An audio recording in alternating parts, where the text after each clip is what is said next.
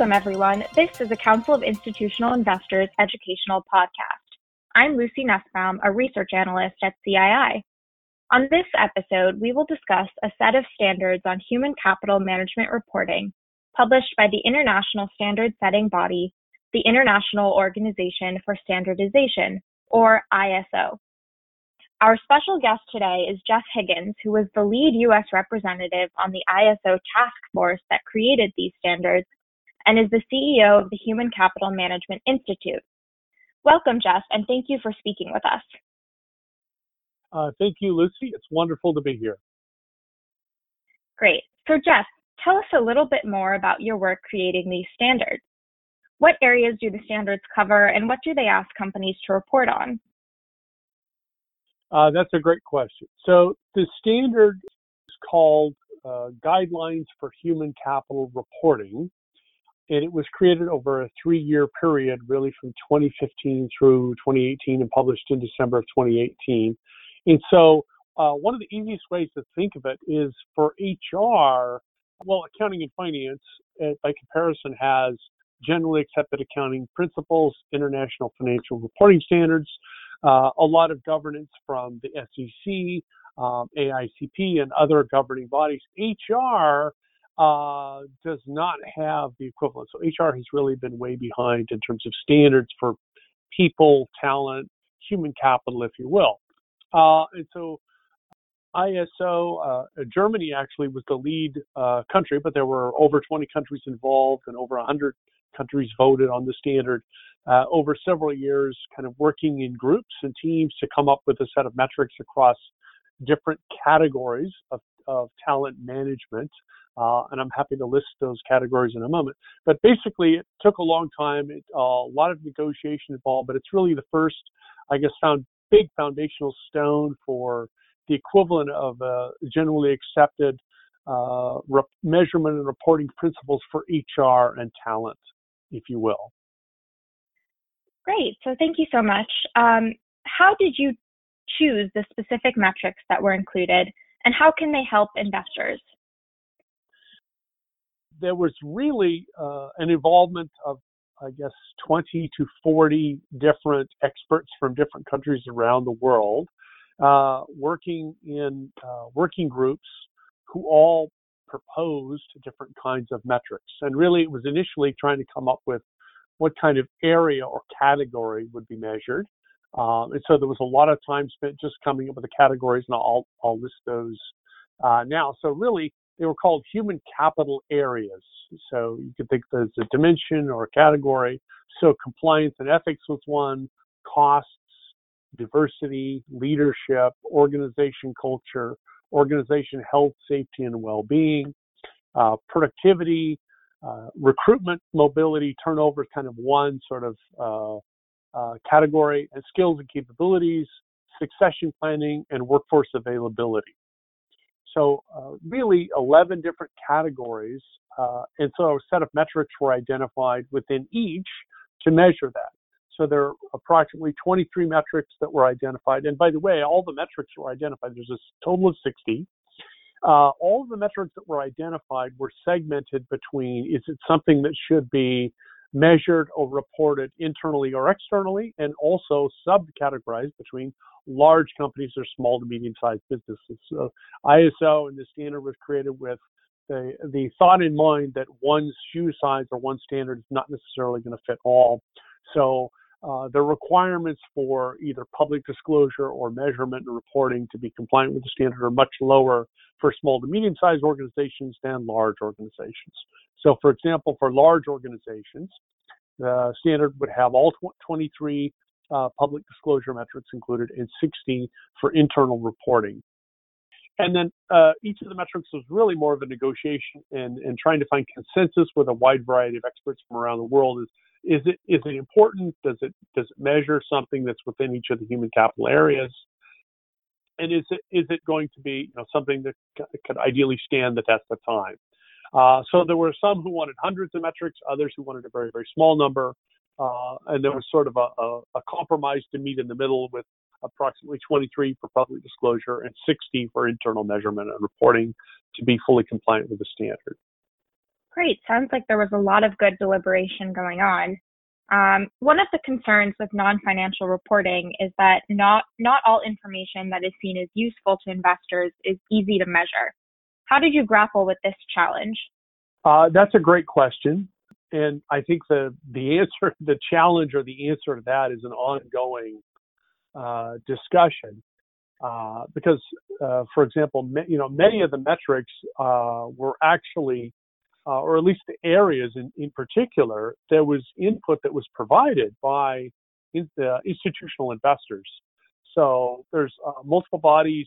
Um, BlackRock uh, provided limited input. The Human Capital Management Coalition, or HCMC, which I believe are part of the CII, provided input, uh, as did some of the individual organizations. So uh, good news is that there were there was input and and feedback and thought that came in from an investor standpoint um, that was very valuable and that was taken into account on the metrics. Um, however, uh, at the end of the day, these are really just the start. If we're thinking of this as sort of like the uh, GAAP or generally accepted principles for HR, there are probably going to end up being a lot more metrics uh, over time that will be provided to investors uh, which is, uh, I would argue, a very good thing. So more information is better than less. Uh, and investors can always make the decision uh, to use or not to use certain metrics. So what I'd like to maybe just take a moment, and I'll actually uh, go through uh, the majority of, or actually the 23 internal, or excuse me, external reporting metrics, because we would love to get feedback from the CII, Council of Institutional Investors, on the applicability and validity of some of the metrics that have been recommended are in the standard because I can uh, speak from uh, experience and knowledge that many large organizations today, uh, uh a ton of organizations outside the US and a smaller number inside the US, are actively working to be compliant with this new ISO standard and to have a report ready uh, because they're, frankly they're anticipating questions starting to come perhaps as soon as uh, you know this proxy season, uh, which is already upon us, um, from institutional investors. Notwithstanding the coronavirus kind of changing the the direction and, and color of all conversations uh, these days around the world. Uh, so the first is compliance and ethics. So uh, really two items: number grievances and disciplinary actions. Now that's one that talking to clients there's probably more flexibility rather than less because grievances is something that's more of a union related uh, metric, and for non union organizations, it, would, it, may not apply at all. Uh, and so organizations have the opportunity to kind of uh, make some decisions about what level, just like the sort of the art and science that goes into uh, financial reporting, exactly what how they interpret that and what they're reporting. So as long as they disclose their assumptions and their thoughts, uh, in terms of disciplinary and whether that's legal procedures uh, or other kinds of HR uh, issues that come up is one thing. Another one, which is, we find very universal in terms of value creation, total cost of workforce, uh, which is total labor costs, including contingent labor costs. And that's a huge piece of the labor cost, which has been excluded from the majority of organizations reporting, certainly inside the US, because it hasn't been an SEC requirement. Uh, diversity across literally six different components. So age, gender, disability, ethnicity, leadership. And by the way, that's the one that organizations are most actively planning to be compliant with. Uh, going into this uh, annual report and proxy season. Uh, leadership trust is one. Uh, and I won't. That's a longer story. I won't go into too much on that. Uh, lost time injuries, accidents, and fatalities that most organizations already required to report to the government. Many industries already report and disclose. Uh, getting a little more, I guess, a little more analytical. EBIT, rev per revenue and profit. So revenue, profit, and EBIT per FTE or employee, which are already again, already disclosed reported, except they should include contingent workforce. Uh, a new one for workforce productivity is called human capital ROI. So for every dollar, or you pick your unit of measure, pound, uh, euro, etc., what is the return on human capital? So for every dollar you invest in workforce, what are you getting back? Is it 10% or is it 110%? Or in the case of oil and gas, it might be 800% for every dollar. So essentially, for it's a gross profit uh, essentially divided by your total workforce cost or TCAL metric. And then there's others like average time to fill, critical uh, roles, time to fill in days. So how long does it take you to fill jobs? Uh, internal hires, which is think of it as internal promotions, are that's a great metric, by the way, for institutional investors. I would strongly suggest they put some effort into that one because uh, that really says is the organization building or buying their talent. And every organization, especially large ones, like to say that, that they do a great job of building, when in fact the majority of them probably buy the majority of their talent, and oftentimes even in critical roles. So it can be surprising uh, level of insight. Is, is their strategy really to build or buy? And why investors should care is building is less expensive and creates more long-term value than buying. Uh, turnover rate, so attrition, and also re- regrettable and non-regrettable training and development investment, in particular training and development as a percentage of the total labor cost or as a percentage of total operating expenses gives great context to that. And that's one that many organizations are already starting to report. And then lastly, workforce availability around total number of employees and full-time equivalents, including and excluding contingent workers. So the, uh, by including total employees and full-time equivalents, you could get an idea of how large is your part-time workforce as well.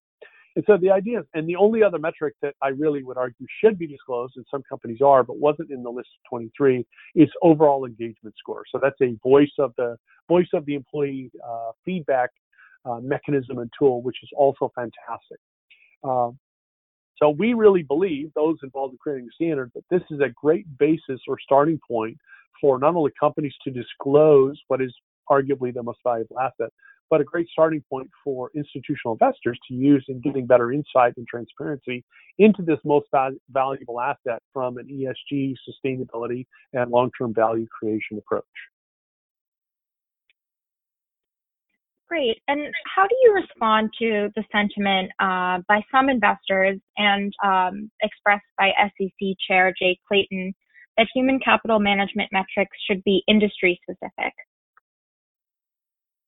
Uh, I I would both agree and disagree with that. I, and, and, the challenge with a lot of the debate, and when you have nothing. So right now, in fact, there was a great conversation that came up in a in a peer group session I was in late last year. So uh, let me lead with that for a moment and then answer the question which is that there were a couple of very large, uh, and we actually had some institutional investors, and I believe a CII member in the room. Um, and we had a number of large companies that were also there, and one of the large companies had someone who was a bit of uh, a bit less, I guess, uh, uh, willful or more reluctant to disclose, and basically made the comment, "I don't think my top management team is going to be willing to disclose any of this information at this time. You know, the metrics are just they're you know they're not uh, validated enough. They have not time tested, uh, and there's too much risk involved in disclosing them, uh, and, and they don't want to be judged by investors based on these new metrics that are, are they're saying or uh, a person's arguing are effectively unproven. And the uh, institutional investor in the room said, "Oh." So you would rather have us make judgments about you on nothing because today what we're getting from you is nothing. Um, or, or even worse, we can go to social media sites like Glassdoor and others and get anecdotal information, which, by the way, is almost always negative, uh, or social media things that come out into the, the public media from a social media standpoint, which is again almost always negative.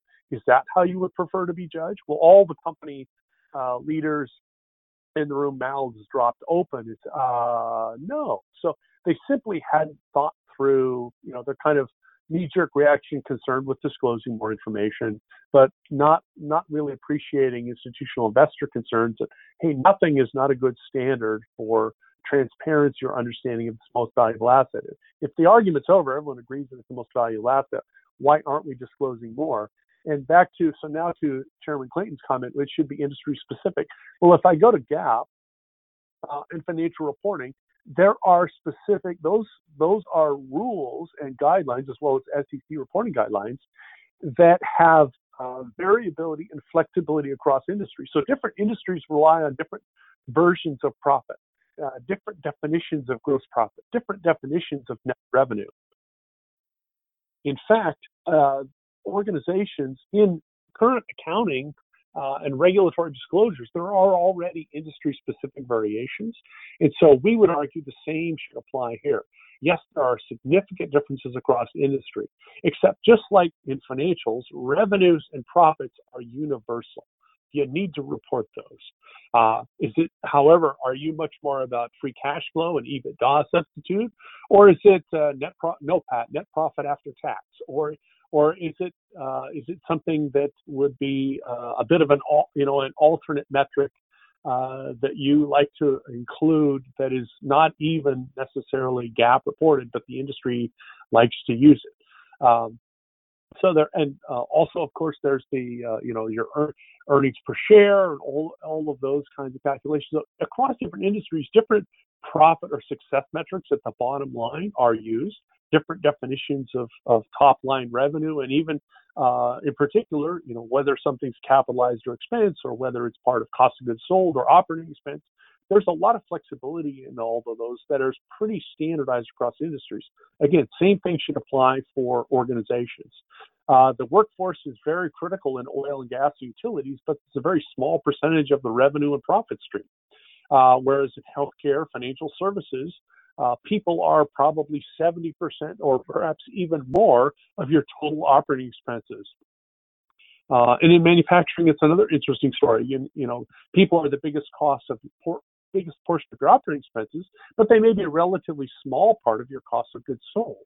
Uh, and so the the arg- I think the argument is sort of the yes yes to both. Is that some things are universal, like uh, how many people you have, how much cost you have invested in your workforce, how is it changing? Your turnover rate or attrition rate, uh, your your return on your human capital ROI or return on human capital invested, your training investments. I think these are universal metrics. Your internal hire rate, your time to fill are relatively universal.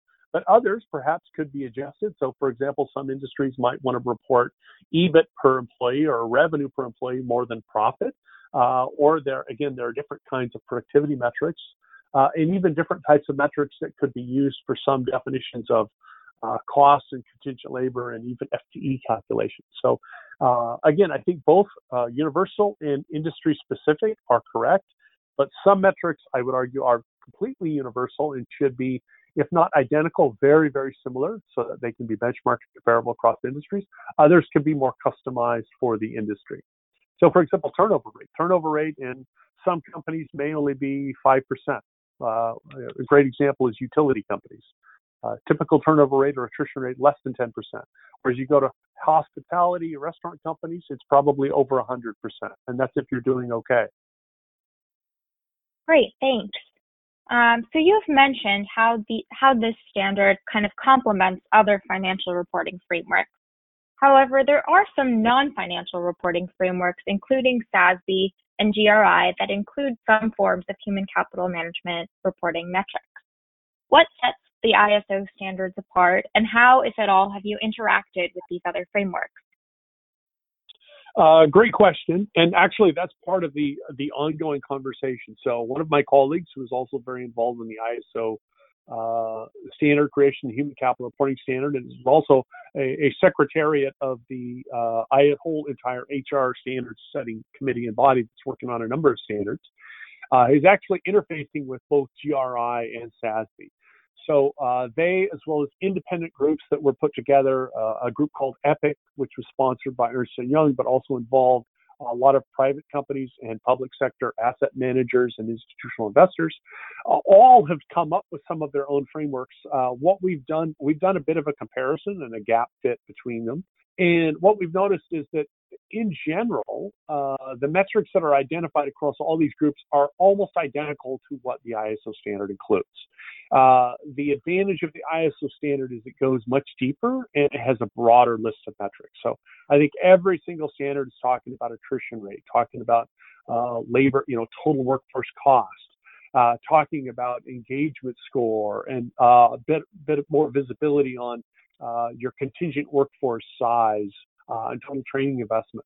But the, after the top five metrics or so, that's where the I think the agreement starts to drop off. And SASB in particular and others tend to have a lot, and GRI both tend to have a lot of qualitative statements rather than hard metrics. And I think they would agree and, and have agreed, at least uh, privately in meetings, that uh, without hard metrics, it's too easy for organizations just to say, yes, we're doing that. We really care about it. It's important to us.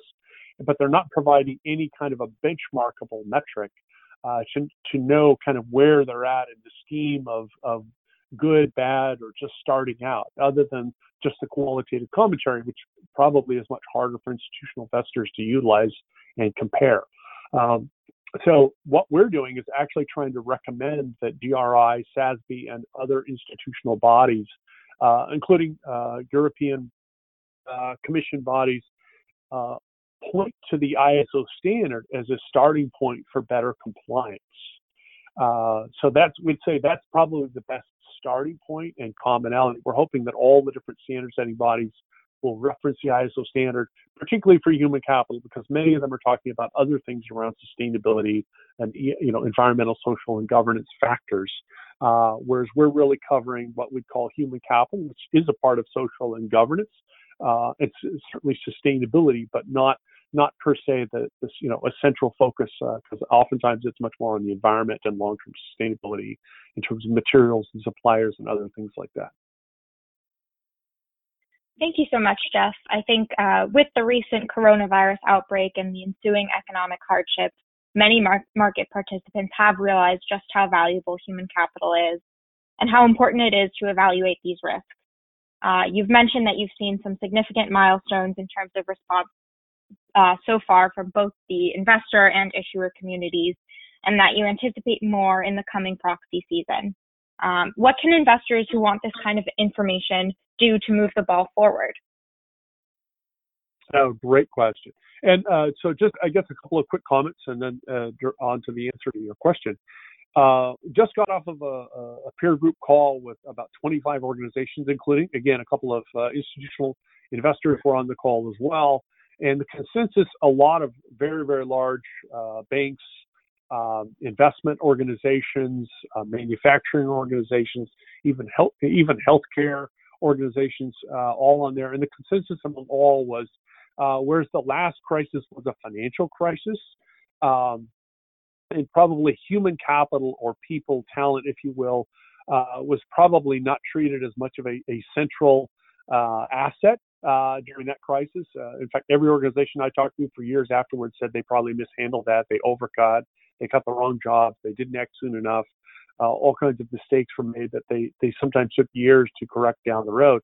This is very much a human crisis. This is a, a social crisis. This is not, it, it can create a financial crisis, but this is really all about people because it's impacting your workforce and your employees. And so uh, the consensus from the group is that human capital is going to come out of this crisis more important than ever before. There was definitely a lot of movement uh, in that direction. You know, which uh, best example of that, you know, uh, the public statement signed by the, the Business Roundtable and other groups, uh, where it's really being acknowledged widely by uh, large uh, large companies and the leadership teams and CEOs. But really now, human capital and, and taking care of your people uh, and figuring out how to plan for your people in a, a pandemic type scenario is very much center stage every day for every company around the world. In fact, I would argue every company is going through the pandemic scenario today uh, for better or worse. And for most, it's a potential downsizing if their revenue's taking a hit. But for some, like uh, uh, General Mills or certain healthcare companies, their demand is surging. So if you're a hospital, your demand is up. Uh, your your business is up in many cases because you, are taking a lot more coronavirus patients. Uh, and if you're a provider of something that acts like food, if you're in the food supply chain and delivery, your demand may well be up uh, and up considerably. So everyone is having to deal with that. So to your to your question, I guess the the answer would be this this journey is, uh, if anything, going to accelerate once people can focus on it again and come out of the crisis. And the way institutional investors can help is to ask questions on the quarterly calls, ask questions at the board meeting, ask human capital oriented questions because uh, there are still lots of CEOs and senior level managers and CFOs uh, who are not converted, if you will. And they see that, they don't see that as an essential part of the organization, uh, still wanting to manage by kind of the old ways and the old metrics. Uh, and the best way to move them off the dime uh, that I can possibly imagine is for a large institutional shareholder to ask tough questions uh, about the organization's talent, human capital, and it's linked to risk, which is very appropriate uh, today, and value creation, and what the organizations are doing to take care of their workforce and ensure long-term stability and growth. Thank you very much, Jeff. That concludes our podcast episode. Thank you all for listening to this installment of the Council of Institutional Investors podcast series.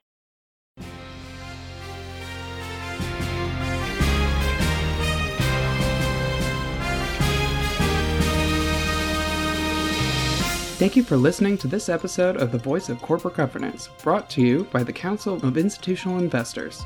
The Voice of Corporate Governance is a free, non sponsored podcast that highlights critical developments in corporate governance and other important issues affecting institutional investors. The views expressed by those interviewed on the podcast do not necessarily reflect the views of CII or its members. For more information on CII and its policies on corporate governance, please visit our website at www.cii.org.